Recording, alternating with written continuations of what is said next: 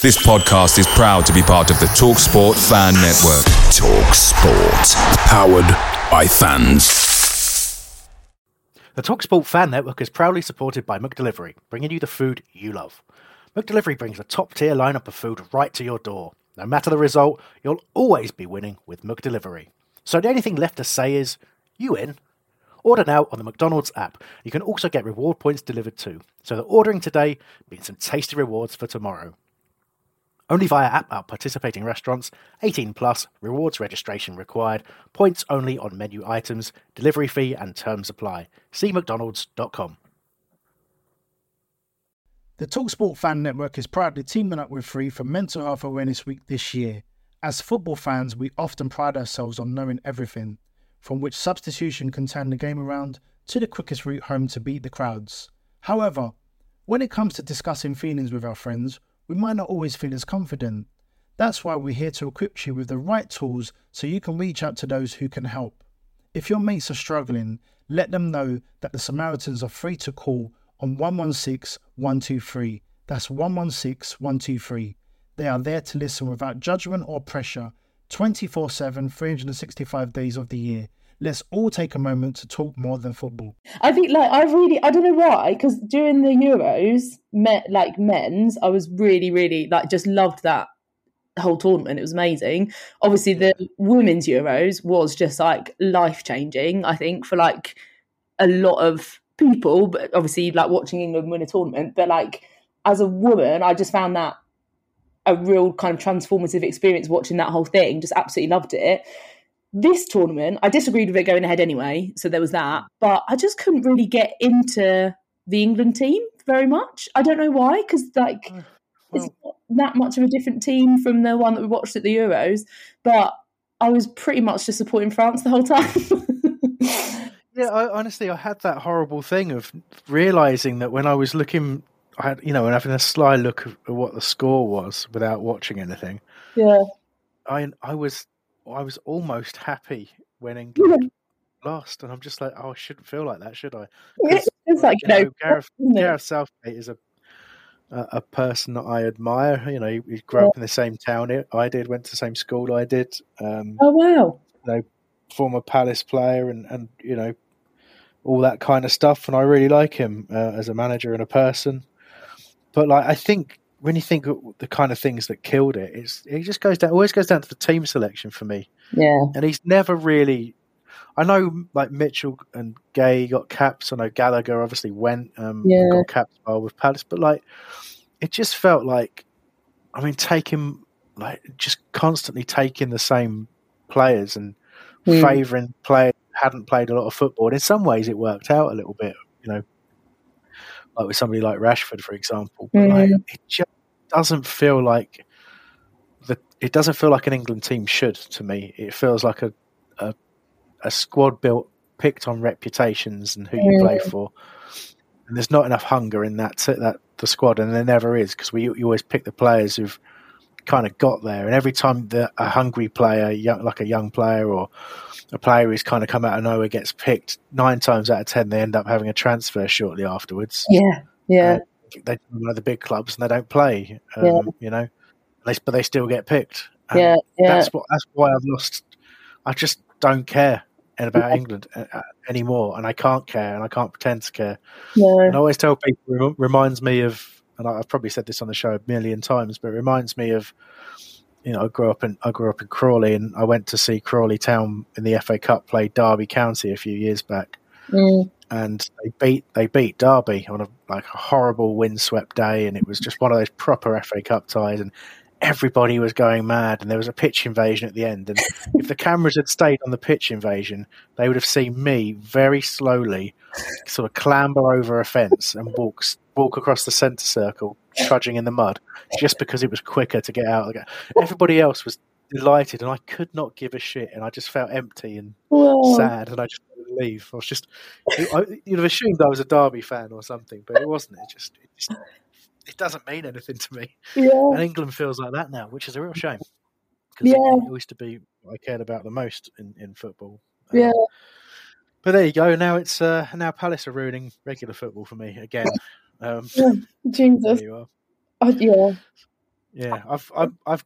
It's good to start off depressed, isn't it? That's, that's you should definitely start off start off a podcast with people. I don't know. I don't know how we're going to pick it up though from depressed. No, just not bother. I, I've, I'm drinking a, a, martini again. You know. Oh, are you? Nice. I've got mm. mint tea just to be boring. Nah. It's not going to help with the depression, is it? It's not. No, no. Neither is the alcohol. yeah. This podcast is proud to be part of the Talk Sport Fan Network. Talk Sport, powered by fans. Hello and welcome to the Back of the Nest Match Review podcast. This week it's just me and Cara. Hello. Hello, how's it going? Yeah, I mean, hopefully we'll have some of the unscripted chat included so people will know just why my voice sounds this depressed. Um, but yeah, yeah. So uh, have you done anything that's not related to football that's fun? Um. Oh, I don't know. Put me on the spot. My sister's having yeah. a baby in a couple of weeks, so that's. I mean, I don't know how much the having the baby bit's fun for her, but like having a new niece or nephew will be fun for me. So yeah, well, um, yeah, yeah. Another another human mind to to to you know interact with and influence yeah. um, in an amusing way. Yeah. So um, hopefully, I would say hopefully another Palace fan, but they live in Leicester, so I would imagine there's a an extra Leicester City fan coming out of there. We, don't, um, we don't really want that, do we? No, but, um, but they, they, other than, a bit. Yeah, that's true. But they did have some success. Other than that, they do they do follow a similar pattern to ourselves in the fact that they're they're good and then they're terrible. Um, on, yeah. So there you are. How about you? But yeah. So, sorry, stay again. Any fun stuff your end? Uh, not really. Um, you know, I, I, still haven't got my car back. Uh, oh God, yeah. What's going on with that? I mean, I can't. Do you know what? It's I, I, the trouble is, I under, it's a, something that I'm really annoyed about, and something that I, I, I could talk forever on. But it's so boring for other people that I just can't. I can't really bring myself to talk about it. You know, I have a hire car replacement. I don't know when I'm going to get my car back. I'm a massive fan of electric vehicles, but it's just massively disturbed me yeah. to, to, to lose my car for a long period of time and have have no real contact from anybody. So that's made me quite sad. But um, but but other than that, um, you know, I've uh, I had a really nice meal out the other day. So how about that? Nice. good. And you posted yeah. something on Instagram about like a red velvet tea or something that looked interesting. Oh, I, oh, I did. Yeah, it was more to annoy my partner because um, we we shop at a, a, a tea brand called Bird and Blend Tea. Right. Um, they're based in Brighton, but other than that, they're really good. Um, so, uh, so I really like them, but they um, they have guidance on their tea packets that say, you know, whether to what temperature to brew the tea at. It's this posh, you know. It tells you what temperature to brew your tea at, and whether or not to include milk, right? And um, right. every time my partner says, uh, you know, what what tea are you making, um, and you know, I tell her, and she then says, "And does it take milk?" and on the packet it says with or without milk. So I, I sing it to her. Yes, with or without milk. Um, and I've done it so many times now that obviously it isn't funny, but I think it's funny that I still do it. and I was just trying to make that point that it is, you know, why not? I love it. I love it. I did yeah. see a pocket. It said it brews pink as well. That was the thing that caught my eye. That's the, the, the, red velvet does. Yeah, yeah. They put sort of some beetroot stuff in it to make it pink, and it does taste of red, red velvet cake. Like really, they're not. They don't sponsor us, and they should, because a number of people I've sent sent their way. Um, but I really do recommend Bird and Blend tea if you like tea. And they do every kind of tea you can imagine. You know, sticky chai and ugh, they did some new thing that I can't pronounce, and uh, we do matcha teas as well, which are we. Did you just say we? Are you sure you don't work for them? Yeah, no. When I say we, I mean me and my partner make matcha tea. Oh, I, I they have not employed me yet. Um, however, I am open to offers. um, but no, seriously, if you, if you like tea, go for it. It's, they're really good. Um, but um, yeah, and also, I suppose probably really other good news um, is that yesterday was the year anniversary of, of uh, us adopting our dog. Oh, blimey, already? In a year already. Wow. So, yeah. yeah. That's amazing. we cele- yeah, we, it's, it's, yeah, it's really good. Been really re- rewarding experience, and we celebrated by her being a dickhead by going in all the muddy puddles on her walk. Um, so and and she is a long-haired dog, and it takes ages to dry her, and it's impossible to get the mud off her because she's terrified of being groomed. So Oh. that was fun. That was exactly the way I wanted to celebrate a, the year anniversary of, of adopting a dog. Is to be angry at her for being covered in mud and smelling of cow shit. Is there like a standard way to celebrate a year anniversary of a dog? A cake, maybe. Cake. Uh, yeah. yeah, like a bone-shaped cake, perhaps. Nice. Well, you can have that one for next year, maybe. Yeah, yeah, yeah. Instinctively, that's what I went. For. Anyway, um, let's talk about some football. Unfortunately, shall we? Okay, Try. yeah. If we must. Um, yeah, we've got a bit of news first. Um, start off with, with bad news because it's that kind of a show. Um, the under 18s, um, their first game back after the Christmas break, took on West Ham, who were in very good form prior to Christmas and, and very much carried that on. It was 4 0 West Ham. Um, you know, Palace even missed a penalty in the second half, but weren't really at the races. It's probably worth pointing out that, that Palace were missing some key players. I think um, off the top of my head, uh, David Ozoh um, wasn't playing. Junior Dixon wasn't playing. I think Nascimento wasn't playing.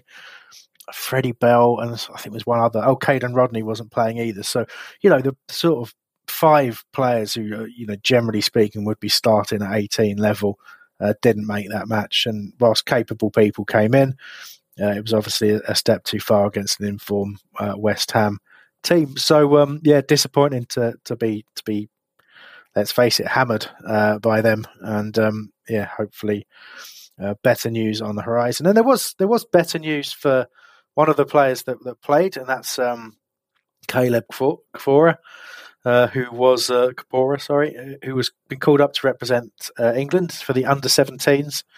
Um, they're playing two friendlies against Germany next week. So he's 16 years old, plays at right back, uh, has played pretty much, I think it is every game in League and Cup. So, um, but he can play a little bit further forward, but generally plays at right back. And um, first time he's been called up to represent England under 17s. Um, so obviously, best of luck to him, and great to see him getting recognition for sure. Um, very, very talented young player.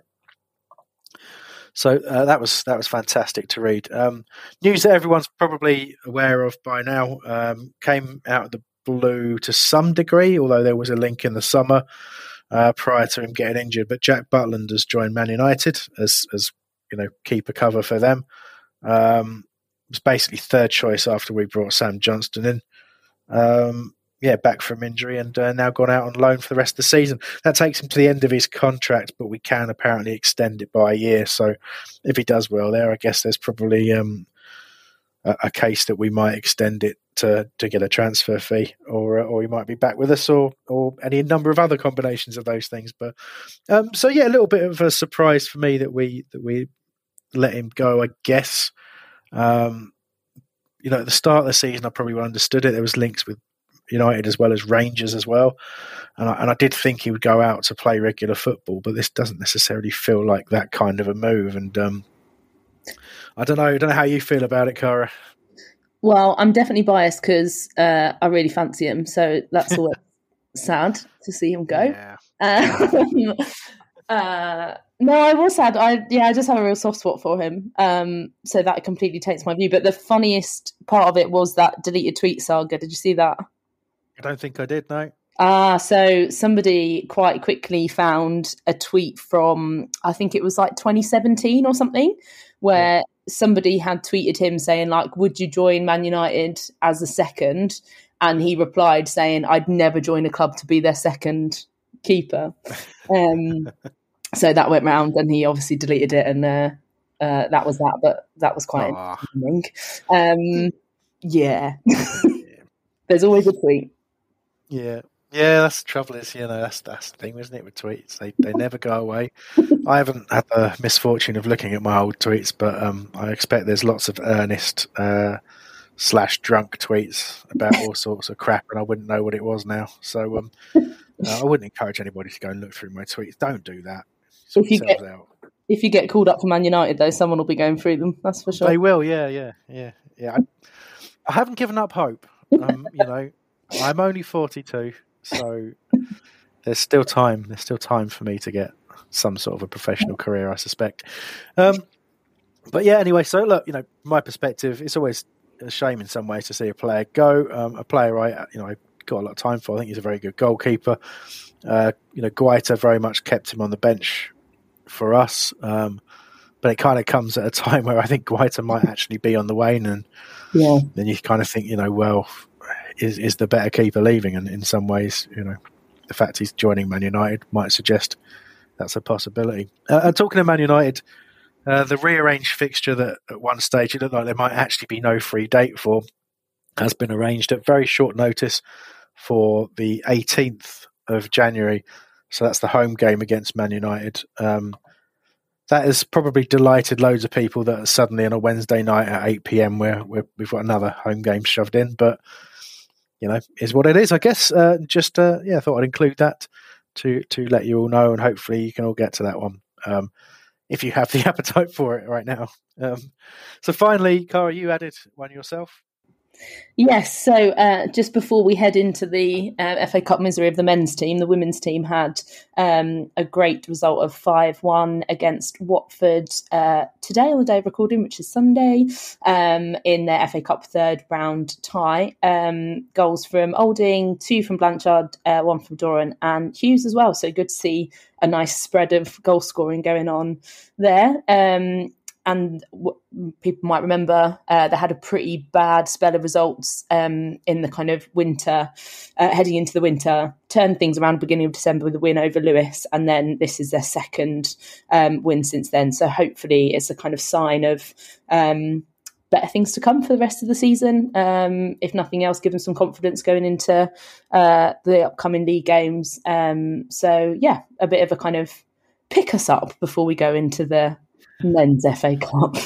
Yeah, exactly. Let's. I mean, look, it's always nice to see Watford on the end of a of a significant score, and especially nice when uh, when it's Palace delivering it. So well done uh, to the Palace women. That's a fantastic result. Um, so look, we'll we'll get into this, and I think you know the temptation to to analyse is not really there. Um, we'll do some degree of discussion about the game, uh, but I think you know we've got um we did we did a poll over the course of um, the, the last sort of 24 hours, which we probably want to take a look at. And there's, a, there's an awful lot of comments that have been added alongside that. And I kind of do want to just really take that opportunity to go through the poll that we did um, and go through the comments because there's a lot in there that really do sort of spark off a degree of discussion and debate that, you know, Cara and I, we will, we will try to try to cover for you. Um, you know, from cards on the table time, really. It, it's a case of I, I've got no desire to see the manager go anywhere, uh, and some people do. But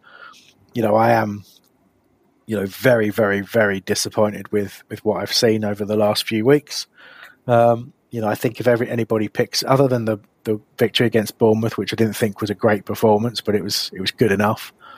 You know, we've not had consistent displays and we've had some terrible, terrible results. It doesn't look good. And that was prior to going into probably the worst run of fixtures that we will have this season. So it really is a, a very, very concerning time. And it's it's twofold for me in, in terms of the reasons why. And we will get into those. So but we do want to have a quick look at the game itself. And um, you know, there's some some elements of this that that I liked. Um, and I suppose one of those, Cara, we'll start with is you know the first comment you dropped into our document here. Um, I'm not going to sing. Oh, the please. second time. Um, you, put, you put rhythm is a dancer. Is Will Hughes the answer? Um, is Will Hughes the answer? How do you, how do you think he did? I'm, I'm not going to answer it because I don't know. Which is, I think, the conclusion that we all came out with from that game. But I think it is, you know, it's been, um, well, it has been on all of our lips, hasn't it? The last kind of, um, especially since restart, but like uh, going back to before the World Cup as well, like why isn't he playing? Um, especially because like everyone's diagnosed part of our problem being that lack of um, lack of legs really in midfield, which we know is something that he brings, and he did bring that. I thought. Um, I just think that our problems are now slightly wider than just missing the legs in the midfield. Um, and so it's tricky. It's always going to be tricky to see from one game, let alone not even ninety minutes of a player coming uh, coming back on without having played for a while to kind of uh, assess what their long term impact would be if they played regularly. But I think it was one of the few positives to take from the game. Like, even if you come away thinking, okay, was there a huge amount of impact from him individually?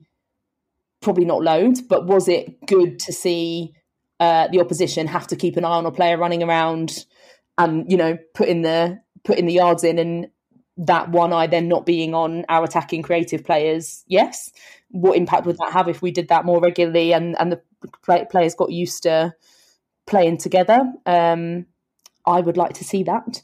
Um, and so i definitely think he is part of the answer but i think we're seeing that we've got quite a few problems in quite a few other positions now. Um, yeah.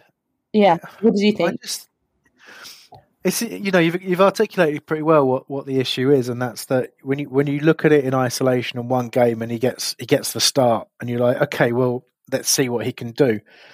Um, but then you look at the decisions made around him, and I've said in our, our document here, this was so close to what I would say is the lineup we should be looking at. It's really close to it, and I appreciate that we did rest Eze, you know, for for the you know fact that he's you know he's still not, you know, he still has had to come back from a really serious injury. So getting yeah. opportunities to rest him is is often good. But you know, and I, and I think picking Olise in that position, I I understand why we did that because obviously they are similar types of players, mm. similar, not like for like in my view. Olise can play as a ten, but Eze is a natural ten in my in my view. I think Olise to me has to play on that right hand side mm. for another year or two before he can really occupy a place in the in the middle in the middle, you know, for, on a regular basis. Mm. So what I thought once again was was wrong about this. I, I thought, you know, obviously Schlupp out, Hughes in is exactly right, and I think we should have kept our discipline and kept Doucouré and Hughes as that central midfield. And, mm. and if you're going to make a change to rest Doucouré, which we did, and bring on Luka, that's fine. I don't mind that, but keep Hughes in there. Hughes needed 90 minutes, and if he, yeah. as long as his legs legs could handle it, he needed 90 minutes. But we, we hooked him for Eze, and you know, then you start. This is where I start getting really frustrated, and you start thinking about the players we take off. We took Edouard off, we took Hughes off, and for me, they were two of the better players on the day. Um, you know, Ward had a shocker, and what did we do? We threw on Jeffrey Schlupp for Ward, and you're just like, you know, you've you've you know, Patrick, you need more players. I get it, but you're not really helping yourself here. Um, you know, I thought Ward had a shocker, and it was really weird. And I don't, I still don't understand fully why at half time we switched Klein and Ward because Klein started left back and Ward right back. I'm, I'm, but then the second half they were playing the other way, and I thought we looked weaker for it. Mm. Um, again, unless I've missed something, they switched at a different time. But that's that's the moment I noticed it, and it, it, it I felt it was very very peculiar, and I thought that Ward struggled all game. Mm. Um, you know, but uh, going back to what I'm saying, you know, in terms of the lineup, in terms of what we picked, Hughes, I thought had a decent game first half. I thought he kept us ticking along nicely, and I just think, like like the rest of the team, when we conceded the equaliser, we had a little bit of a wobble, and yeah. I think the second half we started quite well on the front foot, but it was a bit end to end before they scored, mm. uh, and I, so I don't think we fully settled. And then I think once they they got the second goal, which obviously was ridiculous. And there's not a lot most of the people on the pitch can do about that. There's only one player on the Palace team who could have done something differently, and, and he should have done, and that's the keeper. So, um, and then after that, the the the mind the minds had gone, the the the, the confidence has gone, the the kind of calmness in possession that Vieira wants from the players had absolutely vacated. Nobody had any ideas, and that for me is the the really concerning thing. And um, so I, you know, I want, I really wanted to sort of come on and praise and the, the, the decisions because obviously Mitchell's not available. Yeah. Um, so we didn't, we didn't have the choice to play him at left back. So that's one of the changes I would have made. Mitchell for Ward, you know, Klein at right back, Mitchell at left, and I would have had. And I just would not have started Jordan Ayew, and I'll get into that later on because I've had some stuff on Twitter for some of the comments I made on on Ayew, and, and I will get into that why. But for me, if we could have done, you know, Ezra should have started there because you know Olise on the right, and as a central, don't play Ayew um, just for the fact that he's he's he's got a fantastic attitude. And I said rather mean spiritedly the other day in our back of the nest chat, if we could put his attitude and uh, and determination into the body of a footballer, he'd be a really good player. And I shouldn't have said that, but I maintain that to some degree it, it is appropriate. Um, Only play him on Boxing Day because that seems to be the time that he scores. Right? Like yeah, exactly. Yeah, one of the stats of the, the the amount of kind of Boxing Day or around Boxing Day matches that he scored in. yeah. But um, look, it's oh, and it, it does neatly take us into the goal. Really, is to the point I'm actually trying to make, because I like Jordan Ayew and I think he's actually a very good footballer. I just think in front of goal and uh, last the kind of last ball, the last moment, he's just far far too inconsistent and, and lacks that little bit of quality. You know, he obviously hit the bar from a couple of yards out, difficult chance at that pace, but Yeah, you know, a proper finisher scores that goal, and, and we could uh, we could say that about him probably ten to fifteen times a season. That if a different player, a better finisher, has the same opportunity that Ayew has, he scores it. As Ayew, you know, nine times out of ten, or probably a greater statistic, um, doesn't, and and that's what the Just- problem is. just on that, how many players that we've got in the squad do you think, given the opportunities that he's been in front of, would put them away? Well, Edouard, honestly, and I'm I'm not a massive, massive fan of Edouard because I think he should work harder. Yeah, Um, but I, a part of that is is having you know a little bit too long in Scotland where he didn't have to. Um, to be quite honest with you, if um, he's, he's you know he's a better player than than that standard. Um, but yeah, I just think you know you look at his goal, and our first goal was really good. You know, Anderson's played a good ball forward into Wilf. You know, on on the stretch, Wilf's taken it well and played similar a pass on the stretch, and he's just fired it into Edouard. And initially, I, don't even put it in the chat uh, in the document. I thought it was a scrappy touch. It was actually a really good touch. Um, Yeah. You know, I, I, thought it looked scrappy. I thought it looked like it bounced up off him, but it's actually he's controlled it really well. On Mm, about the tenth viewing, I finally thought, oh no, no, he meant that. and um, and the finish is great. You know, and that's it. He doesn't think about it. He's yeah.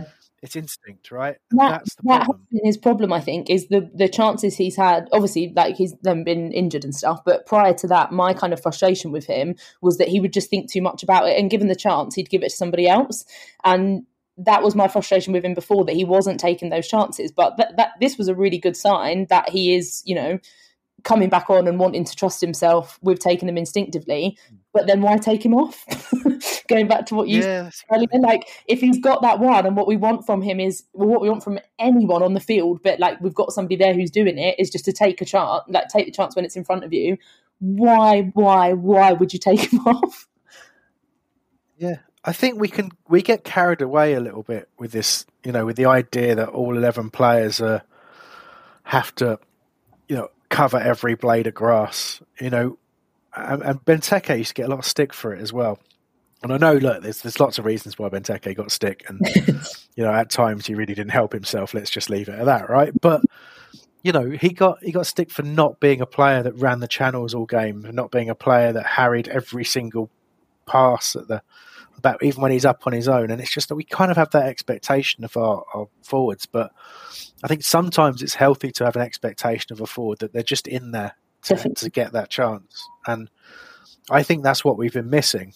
Mm. Um, you know, a, a forward is going to be a little bit selfish, um, and and just try to you know use a little bit of movement in that final third, and not be having to drift wide all the time, not be Mhm. having to drop deep to pick the ball up, just to be a kind of focal point. And you know, Mateta's done that at different times, but he's never really put a consistent run of form together No, uh, to look like the answer. But but Edouard, I think, is capable of it. Um, but you have to kind of play around. You know, you have to kind of build the style of play around that of being able to thread the ball into him. Because how often do we play a pass like the one that Wilf played into Edouard?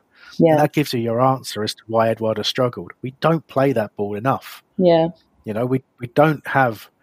You know, I almost feel like a, you could almost go back to a four-four-two and have Edouard and Wilf up top together and Mm, Wilf just slightly deeper and buzzing around. And you can almost play that, but obviously you then lose the 10 in, in Eze and all that kind of stuff, and that's a bigger conversation. But, you know, dragging it back to the point, you know, you've mentioned it yourself, and I said it on Twitter and I've said it in the doc. Like, at the end of the game, you know, you're chasing a game against the bottom team in the Premier League, and you look at the, the people on the pitch, and for me, the the forward most likely to tuck the ball away in the net is sat on the bench Yeah. when he started the game. He's not tired. He's not unfit. Well, there's a there's a larger question about the fitness of the players, but you know, I mean, he he's fit to play 90 minutes. And Yeah. if you want the ball to drop to somebody, you want the ball to drop to somebody like him. And if you're going to make changes, you're going to make substitutions in the FA Cup. It's not really about keeping your shape anymore. Like past 70, 75 minutes when you're trailing, you- you're not really that bothered about trying to keep your shape and your discipline and your patience. You throw people on, you chase a game. That's the FA Cup. Yeah. Yeah. Um, and we I, do that. I think that's the same argument for like keeping Hughes on for those 90 minutes as well because he is that kind of player like he's going to keep running at the opposition he's going to keep chasing down balls he's going to clatter into him when he needs to you know rough him up a little bit if that's what the game needs um and so to take that presence off and put Jeffrey Schlupp on who anyone who um saw Matt Woosnam's piece in the Athletic last week with the crazy graphs about Schlupp's Yeah. performance um, this this season uh, relating to last season. We'll see the drop off in kind of his defensive effectiveness across, across a couple of different areas. Like what? Yeah, I, I don't I don't understand it. I don't understand the like. What did Vieira think the impact of the game on the game was going to be by those choices of that group of substitutions? I, I'm I'm not really sure. Yeah, and it, it's you know you you got to the point where it feels like he's making a point about something. You know, You Yeah. know, I, I don't. I wanted to change the game, and all I had was Jeffrey Schlupp. You should get that on a T-shirt. You know, Yeah, um, and and get I'm I'm being flippant, and I you know I you know I. I obviously I respect every Palace player, and I am being flippant when I talk about Schlupp and Ayew most weeks, and sometimes give Wardy a bit of a stick as well. But these are players that you know play for Palace and have given given their all, and I you know unfortunately I feel like those those three in this game you could pick are, being massively exposed for you know whatever faults that they have, and yeah, it, it did feel a very odd set of uh, selections and changes by by Patrick Vieira, and I think, but I do think the game was lost mentally by that point as well. I just I just think there's something up. Um, you know, and going back to this, the the graphs that you talked about, the piece in the Athletic from Matt Woosnam, I think that to some degree the manager has a part to play there in, in the role that he's asking Schlupp to play. yeah, I think there was something like one of the statistics there. I don't know which one it was. It might have been the, like the the positional breakup of play or something like that. Was either it was either higher or it wasn't quite. It wasn't too bad. But that's basically what he does in there now. Mm, You know, he, it's it's it's occupying space to try and cut down passing angles, uh, and it's playing a sideways ball. But I mean, obviously, the other day against um, against Fulham, um, when he just just played like gave the ball away, then gave a free kick away, stopped running, and the and the, the whistle hadn't gone, and you just look at it like in four seconds. That's that's the problem with him. That's it. And then he's not going to make up for it in those other areas that, No. looking at those graphs, have all dropped off. you know, No, And that's it. You can accept mistakes, but when when they can't then make up for those mistakes and kind of get back on track in one way or another after it, or they've already got kind of points in the bank before it, you are kind of left looking like what what impact are you having on the game that is positive after that point? Sure, and look, there must, there, you know, there's the performance analysis that's done at Premier League level now, right? It must be an element of that where he's doing exactly what he's asked to do. If you if you understand, you Yeah. know, Yeah, those statistics show the difference between him now and him last season. But obviously, he had a different role last season. But so again, it, it's funny that it, it's the most ammunition I've probably ever had to say enough is enough. You know, let's let's stop being mad. Let's stop accepting one half decent game in five, and, and let's stop picking Jeffrey. The most ammunition I've ever had, but it's probably the one thing that I want to highlight and say actually, you know, the, it's the manager, the coaching staff here, the system that we've we've put in place. It, for me, and, and I say this with all due respect to, to everybody at Palace, right? If you if you think because at the moment Jeffrey Schlupp's role is alongside Cheick Doucouré as a you know two screening defensive midfielders. That's their role. You know, recycle possession, but mostly try to win the ball back. Try to give a little bit of box to box when you can, but keep your positional discipline and, and win the ball back. If you said to, I genuinely believe, if you said to any manager in the league, you can have Jeffrey Schlupp from us for nothing. In fact, we'll give you a million quid, but you have to play him every game as a defensive midfielder. I don't think any of them would take it. I really don't.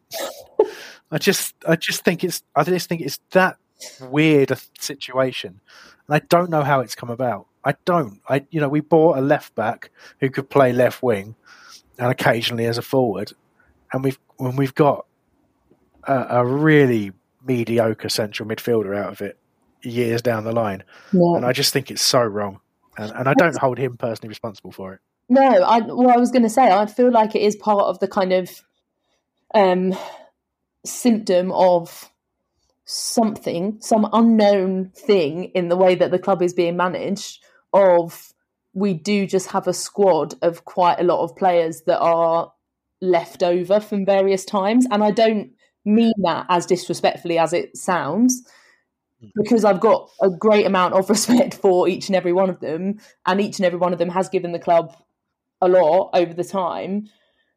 But if you just look at that squad, if you look at the bench, even whether or not, as you said, like Vieira's trying to make a point with the substitution he's he's making or not, I don't know. But if any time you look at the bench, I don't ever look at the bench and think, no, no, it's all right. We've got players on there that can come on Away days are great, but there's nothing quite like playing at home. The same goes for McDonald's. Maximise your home ground advantage with McDelivery.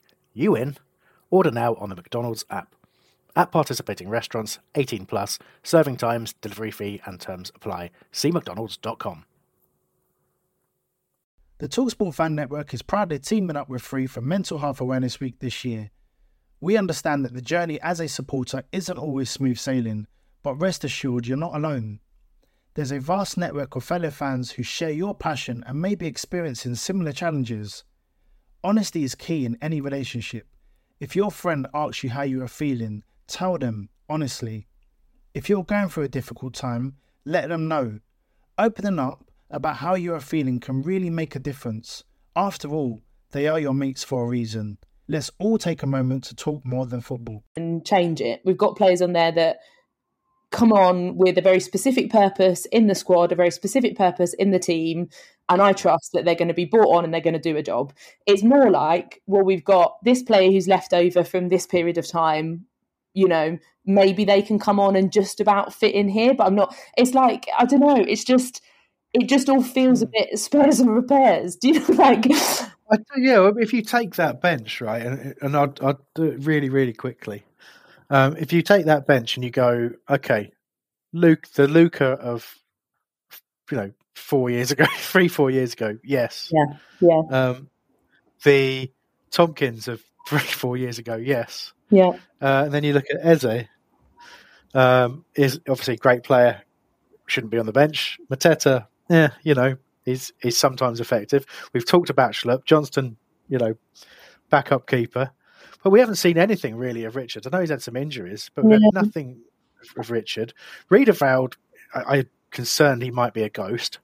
yeah. And, and you know, and then you got the John-Kymani Gordon, and and we're putting these young players on the bench pretty much every week, and we're not doing anything with them. But eh, you know, that's and that's what we got. Yeah. Um, and that so you're right; they're all they're all hangovers, or they're they're unused. Yeah, we like we don't have a core. Like in my mind, unless something, you know, things go wrong and like this isn't always achievable. But in my mind, at any given time, you have like a core of your team, then you have some new players coming in and you have some old players on the way out, right? And that works really well because you've got the older players that are maybe playing a little bit less, but they're like there for all of their experience, whether it's on the training ground, um, you know, to come on to use that experience to manage a game at various times, whatever. You've got the core of the team that are like, for one reason or another, in one way or another, you know, potentially at their peak. And then you've got the younger players coming through that are learning from both the established team, trying to break into it, and learning from the older players before they go out. I don't see that core in our team at all. It's like we just have the like half the half the squads on their way out and half their squads on the way in, and we're somehow expecting these younger players to have all of this experience, have all of this leadership quality on the pitch, despite them not having the experience to do it. And I think quite a lot of what we've touched on so far today does highlight that lack of leadership role. And I know that it's something that a lot of like fans are talking about. We don't have those that one or those two players who can provide that leadership on the pitch to kind of pull everyone together, to shout at people if they need shouting at, put an arm around somebody if they need uh, an arm putting around them. Everyone just kind of falls apart a little bit. Um, and I don't really see how that changes with the current personnel we've got, regardless of how the lineups change.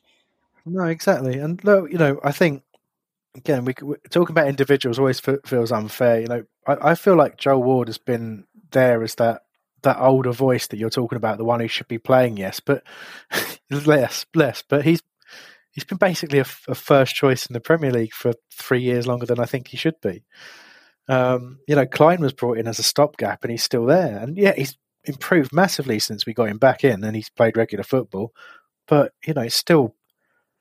Know, we, I know we brought in Ferguson, and, and we've been very unlucky with that situation. I think, but you know, there's really just not enough. And I do think the fullback areas are our biggest problem by some considerable distance. No one pushing Mitchell, and he's you know dropped in form. So there's no one really pushing him on the left. Um, and we've just got we actually have a bunch of people who can play right back, but I can't see why. I mean, Richard's not getting a. He's just not getting a, a look in at all. And I know he has had injuries, but you know, I, I assumed he was coming in to to play right back uh, until such time as we need him as a as a third or a backup centre back. But we've just not seen him. Um, but look, we're still reliant on. I think you know it's a, it's a long way of saying we're still reliant on players who, unfortunately, are not up to the standard of you know where we think we should be. Um, and unfortunately, if you look at the way we're performing of late, you know the standard that we're producing is very poor. Like you know, it, it's worryingly poor. It's you know, wait and see in ten games' time how close to that relegation zone we might be. Poor is what we're talking about now, uh, which is which is deeply concerning. Look, um, let's really quickly mention the goals. Uh, we mentioned Edouard's finish. Um, and because you can look at this game and say, actually, we're playing really well up until that point. I do think we took our foot off the gas when we went one 0 up, which has has you know has me very very worried. Um, but we had opportunities to to go further ahead. Indeed, you know, Ayew hitting the bar being the key one? But um, I think the the Ward Prowse equaliser. First time you see it, you think it's one of those where the delivery is exactly in the right spot. Guaita can't come for it because he doesn't know what's going to happen in front of him. Um, and you know it's evaded everybody and gone in. We've seen them happen a million times. It's unfortunate. It's bad luck. It's all those things. There's a swirling wind, etc., etc., etc. Probably the sort of second time you watch it, you know, there's unfortunately one person who sticks out a mile, and that's Joel Ward, um, because he's jumped for something he's not going to reach, and in doing so, he creates the problem. He pre- creates the problem for the keeper, and he you know, he, he's got no business mistiming a, a, jump that badly, I don't think. Um, so, yeah. Um, and obviously, the keeper not covering himself in, glo- himself in glory because ultimately he's the one looking out and should be giving people a shout as well. And I don't, I didn't see a shout at all. So, really poor goal to concede. But I think the, the aftermath of it, you know, the, the way we reacted, um, we just didn't have enough, you know, it, it, just deflated the whole squad. And we really tried, especially after half time, we seemed to really try to, to get ourselves back up. But, um, you know, what what do you do? And I, am going to have to ask you your views on, on Guaita for the second goal. And I know there's not much you can say, but, you know. yeah. I, I've gone back and forth with this because I think it's one of those things that happens once maybe a few times but like once to every keeper right? And it's embarrassing. It's horrible. Like it must feel horrendous to them. And then they recover from it and it becomes a bit of a like oh you know um Butland did it in the Millwall game didn't he this time last year? Uh and then went on to have a really great run of games in the FA Cup unfortunately for Guaita it's come at a time where things aren't good.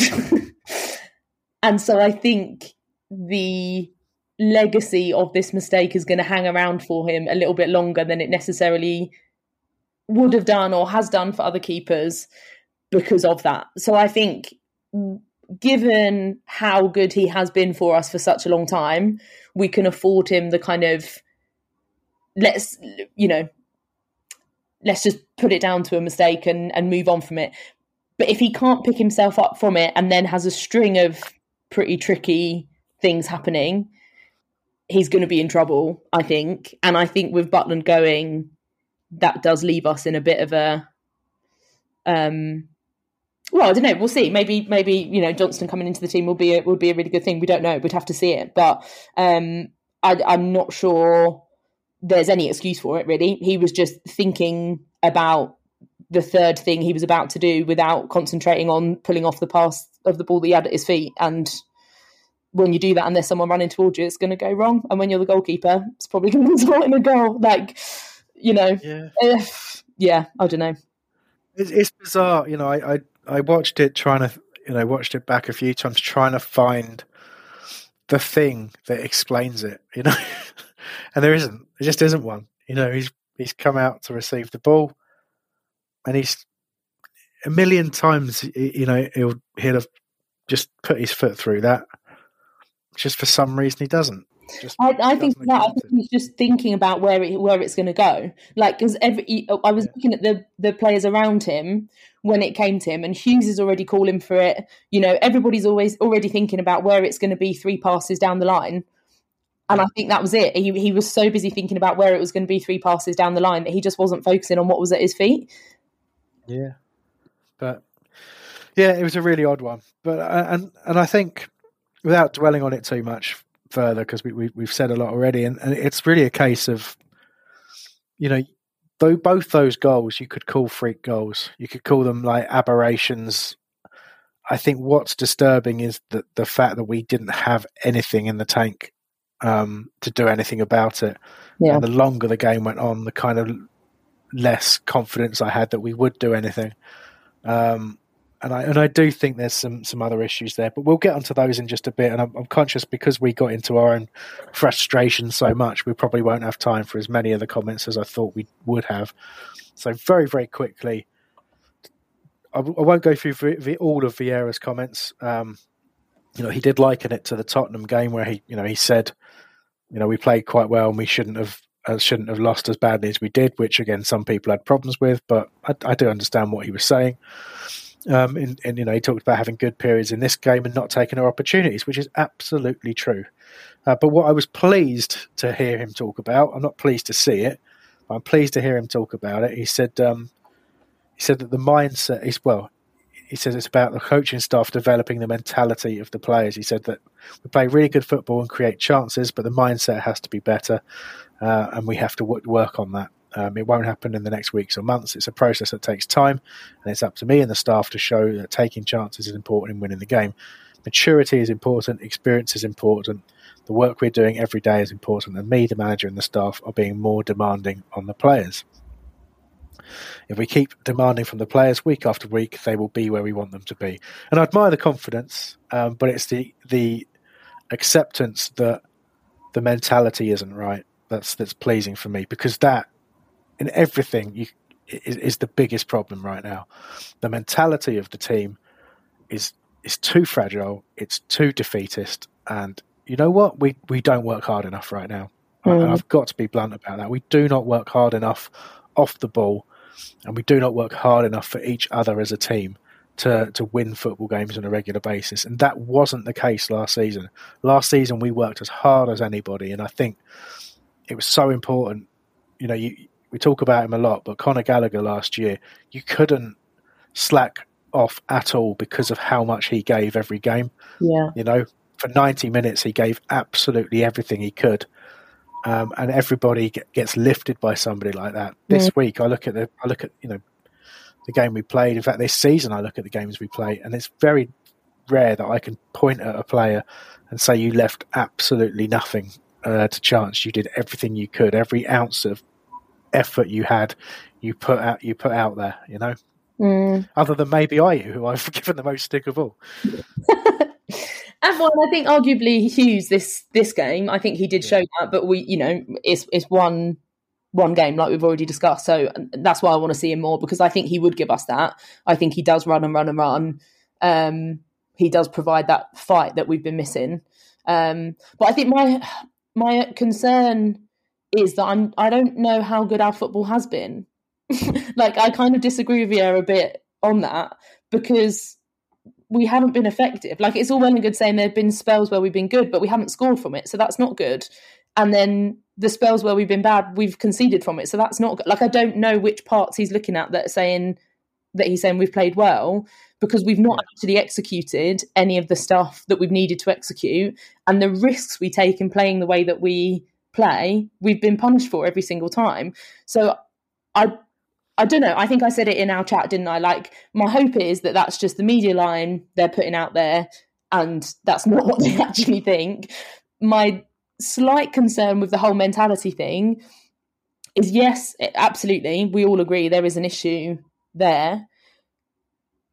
One massive change, I think, looking at how we play now from last year, is that none of them look like they're enjoying it a lot of last season, a lot of the players looked like they were loving their football. Even when things weren't going right, you know, they looked like they had a freedom, they looked like they had a confidence, they looked like they were really kind of there for each other, um, you know, there for the club. Uh, that's not really there now. And I don't think it kind of disappeared. I think it's just slowly burnt out. So how you deal with that, if if the um environment becomes that they're demanding more of the players, is that going to inspire that in them, or is it going to make things more pressurized, more um, uh, more stressful? More, I don't know. I, I, I just want to see them come onto the field with that freeness that we had last season because I think that's what brought out the best football, and I'm worried yeah. that this approach isn't going to do that. It's, look, it's a really good point, and you know, there's no. Again, I think perhaps the point being made is there isn't really a, um, um, you know, a magic formula, if you like, to to get that all important confidence and that all important flow back in a in a side that's, that's hit a struggling patch. You know, it is it is tougher, um, but I think different players respond in different ways, and and for me, the best the best thing we could do now is get three or four bodies in that squad. Um, different people, different mentalities, you know, different levels of confidence. Really change it, really mix it up, put pressure on people to keep their places.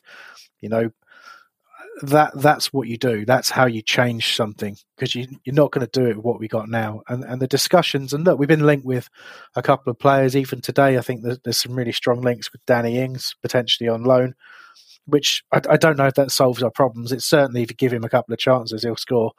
But um, you know, I don't know if that would solve our problems. And I know we're not the only club in for him, but I whatever it takes, you know. And I, I genuinely mean three or four. You know, we need at least one centre back. We need at least one forward, and we absolutely must have another option at fullback in both positions. Um, you know, uh, for for us to be able to do anything to to really properly address this slide and actually start looking back up the table. Otherwise, you know, and look, we're you know we're we're Palace. This happens to us. You know, we um you know we we promise a lot. We start getting excited, uh, and then we have to we we come down to earth with a bit of a bump. But you know, I I just think there's things that we could do an awful lot better than we currently are, and we are starting to fall into the trap that we've seen ourselves fall into in the last couple of years, and that's we're we're getting by with people, we're getting by with players, we're getting by with attitudes, and you know it's it's gonna it catches up with you eventually. If you just kind of try to get by and just get through and then maybe it'll be better in the summer kind of thing. And i am really talking about a transfer window here. If you try to just get by and do enough you know you're going to fail at some point and the consequences will be pretty pretty severe so, um, should we um, should we jump straight into the poll? I know you were you were asking the question of why can't we have nice things in the document? why a Palace like this? And I, I, don't have an answer for you. I wish I did. Oh, no, I don't think any of us really know the, the proper answer to that. But um, Can we, poll uh, we put out there, and it's. No, I was going to say let's invite Steve Parish on to answer those questions for us. I think he only goes on only goes on podcast with a pay, paywall now. I think. Um, um, but yeah, there you go. Um, um, but yeah, the poll was really, you know, what's what's your view of Palace or, or you know Patrick Vieira? You know, where are we right now? Uh, and we invited comments as well. So we had a whole bunch of votes. It's still going on, but um, the the the options were whether you feel we're still on course, slightly concerned, getting very worried, or sack him now in terms of Vieira. Um, I think, look, pleasingly from from my perspective, the three point eight percent lowest number uh, was sack him now. Uh, still on course was the next lowest at eight point two percent. Um, getting very worried, which is honestly where I sit right now, was just under forty percent and at just over 48, the most common answer was just slightly concerned. Uh, where would you be on that poll, Cara? Um, I cast my vote and I, I fell into the just slightly concerned uh, bracket. Oh. But I feel like actually now, after having this conversation, I've been pushed into the yep, getting very worried, to be honest. Yeah, I mean, I'd love to apologise for that, but I'm, I'm, not going to. Um, so, well, uh, I'll tell I'll tell you why because my my just slightly concerned is that I don't actually have my concerns aren't really with Vieira. My concerns are more with is this just endemic to how the club is run, which I think is a longer conversation and one that would probably bring some controversy on what I think about that. So I might not go into it now, but that's why I went there. If if it was just if the answer if the question was purely what do you think about the club, I'd probably be in yep, getting very worried. But I don't lay that blame at Vieira. I still have quite a lot of trust in him. Um, yeah. yeah. but he, but you know, from my from my view, and this will come across, I'm sure. You know, he, he just well, in fact, E Crystal Palace was the first responder on this who said um, exactly what I was about to say, which is you got to you've got to back the manager properly. And uh, he said that uh, the problems did start in the summer when we didn't back the manager properly. I think we'll slide towards a relegation battle over the next couple of months, but expect us to be fine by the end of the season. And I, I genuinely, you know, that's pretty much word for word where my brain is. And but but I definitely think the word "expect us to be fine" is where I am. I don't hundred percent believe and trust that we will be. Um, but I do expect us to be um, because we should be with, with the players we have, with the squad we've got. Uh, the implications of us of not being fine by the end of the season, you know, that's that squad just gets dismantled very, very quickly, and it's a really hard rebuild, I have to say. Um, so Leif Anderson's forehead, regular contributor, uh, has said, uh, I'm more concerned about our board. It sounds like a complete mess, to be honest. Yeah. Thank God for Parish when you have three other owners whose agenda isn't with Palace. Worrying. Um, have you got a take on that? I do. And this is where I'm nervous because I, I don't know how popular my opinion is going to be. Like, I, I think it's easy to blame the ones that we don't hear from. Um, we don't know what those conversations are. We don't know I think we like Parish makes all the decisions, right? So if the decisions aren't happening, if the decisions are the things we have an issue with, people seem quite reluctant to ask Parish those questions and a bit more comfortable saying, oh, it must be the three investors that we don't hear from. And that for me, I don't know, maybe it is them. Maybe it is them. But I just feel like for understandable reasons, we have a bit of blind faith in Parish, but I think we might be getting to a point where this many years into being in the Premier League and nothing really having moved on, do we need to start asking the questions of, you know, what is the vision? Is the vision that this is it? I mean, Matthew Knight's a bit further down. I said we won't go down, but I don't think that I don't think he's the manager for anything more than steady mid-table dullness. Well, I don't see that Parish or the board have anything insights other than steady mid-table dullness. To be honest, I can't yeah. think of a decision they've made that would suggest otherwise.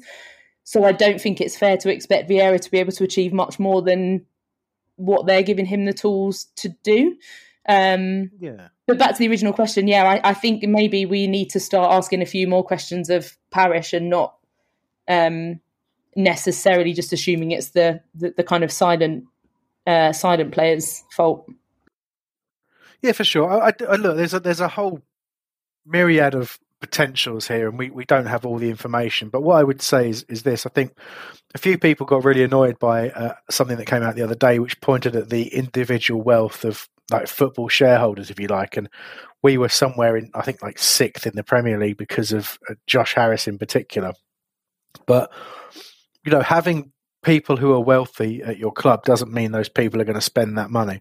Um, first and foremost, you look at the the kind of Harris Blitzer group, and that they are investors. They aren't, you know, they want a return on their money, and it, you know, you can you don't have to dig far to see that they really are looking at other Premier League clubs and not Palace. You know, in terms of where they see their long term investment, because I don't think that they feel like they're going to make the money they want to make out of Palace because Palace is a project. It's a long term project about building a stadium, about building you know an academy, which we started doing obviously and done a very good job uh, nearly nearly the end of that process. Um, but you know, building a stadium, building a team, and, and you know, long term project in trying to be a big club.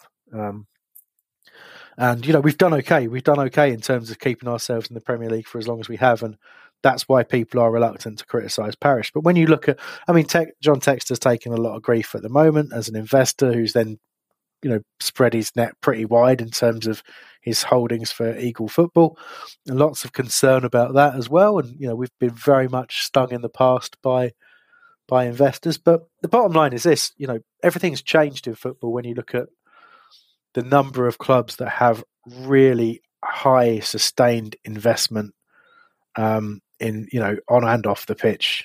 You know, Newcastle's situation has has added another major major player that you know we would have to. We're, not, we're never really without the same sort of investment.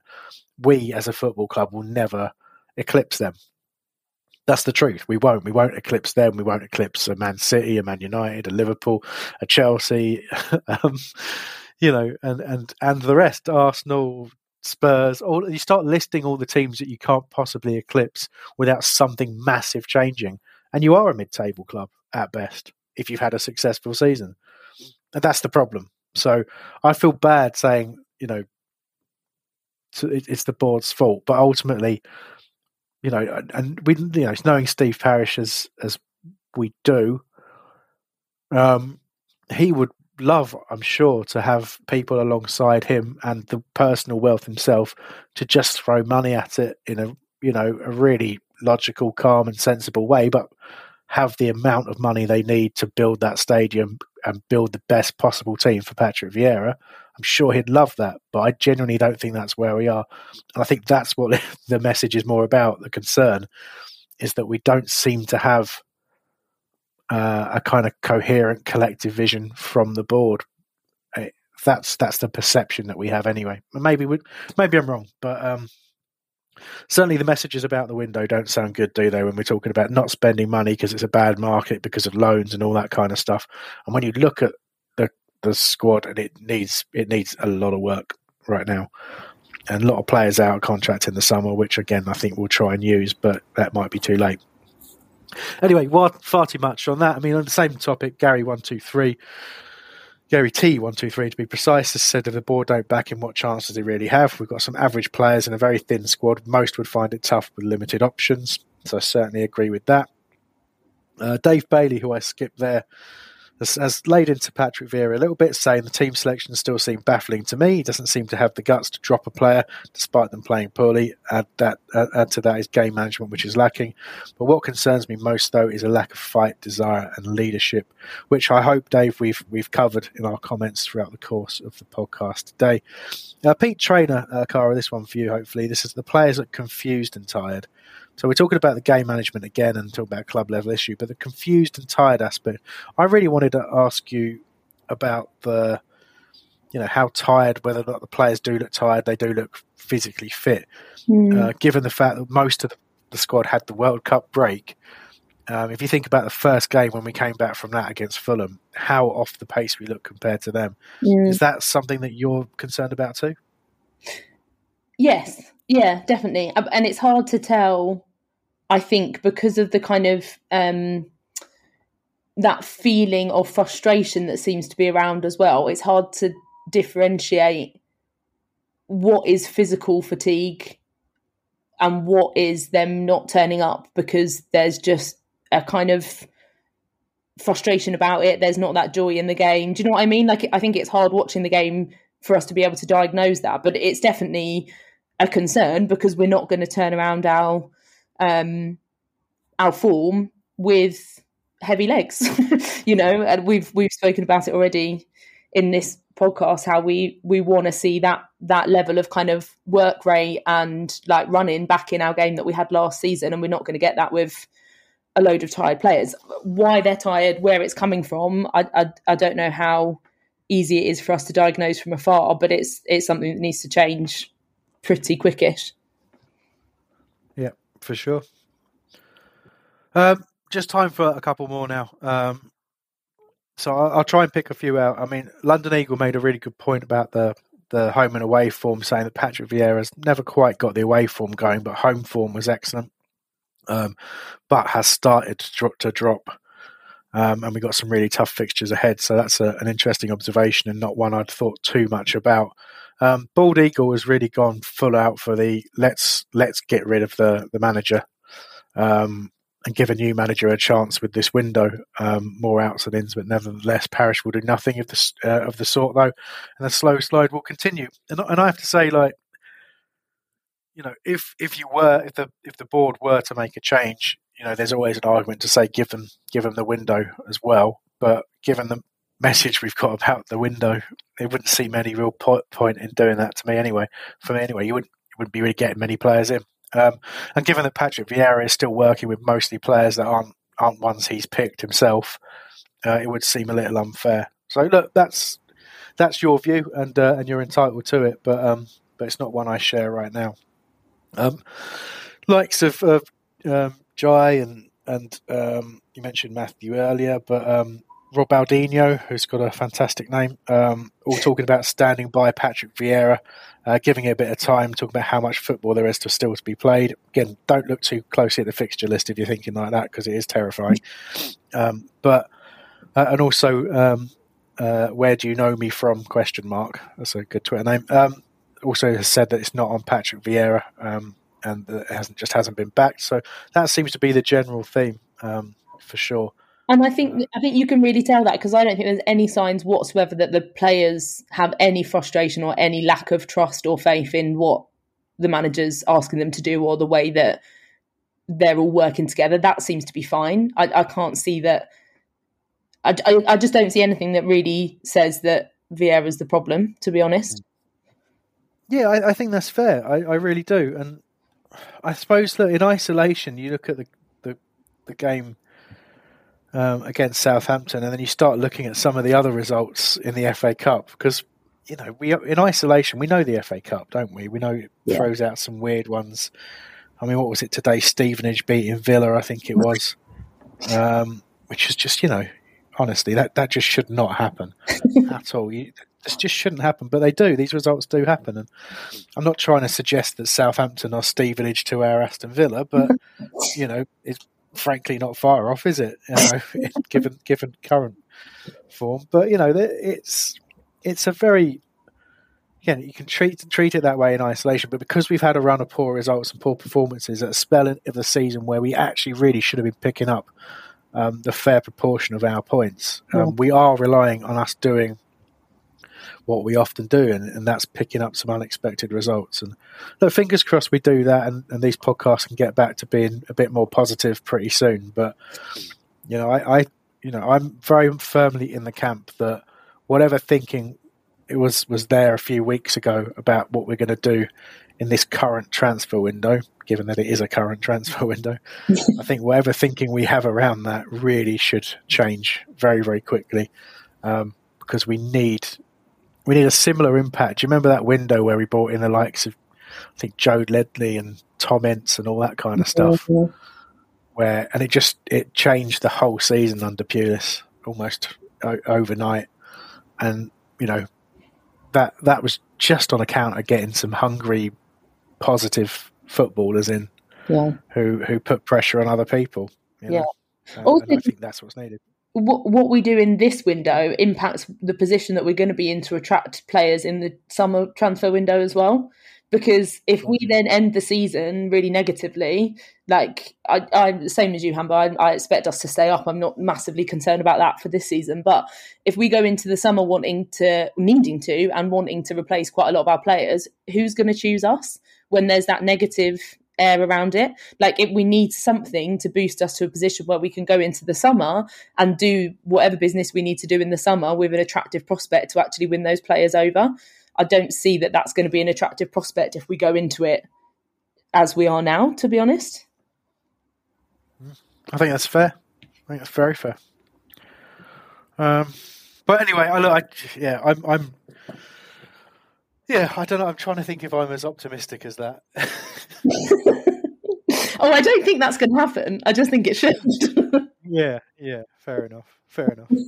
um, look, I think we'll leave it there. Um, really appreciate all those comments today, and um, yeah, this wasn't uh, necessarily an easy one to organise, as you can probably guess by the fact it's just me and Cara today. But um, I think the enthusiasm has, has, potentially waned for, for plenty of other people as well, given the um, given the difficult form and uh, and yeah, and and frankly poor performances we're having at the moment. We don't want to say the same stuff every single week. It gets very, very hard to put together a, a podcast when you're doing that. So, um, fingers crossed, we see some some really positive changes in the next few weeks. So, thank you for listening to the show, um, and thanks to, to everyone who got in touch for sure. Um, so, the preview team will be back with you midweek, and they'll be looking ahead to the weekend trip to Chelsea for lots of fun and not a terrible defeat or, or anything of the sort. It'll be it'll be great.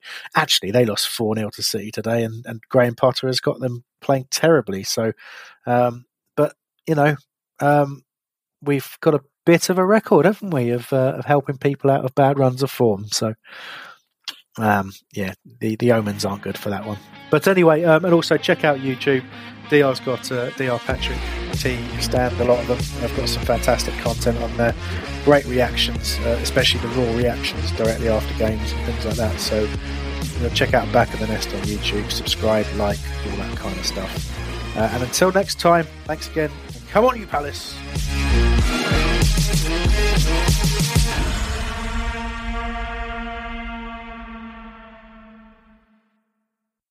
The Talksport Fan Network is proudly teaming up with Free for Mental Health Awareness Week this year. As football fans, we often pride ourselves on knowing everything, from which substitution can turn the game around to the quickest route home to beat the crowds. However, when it comes to discussing feelings with our friends, we might not always feel as confident.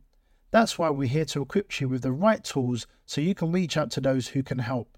If your mates are struggling, let them know that the Samaritans are free to call on 116 123. That's 116 123.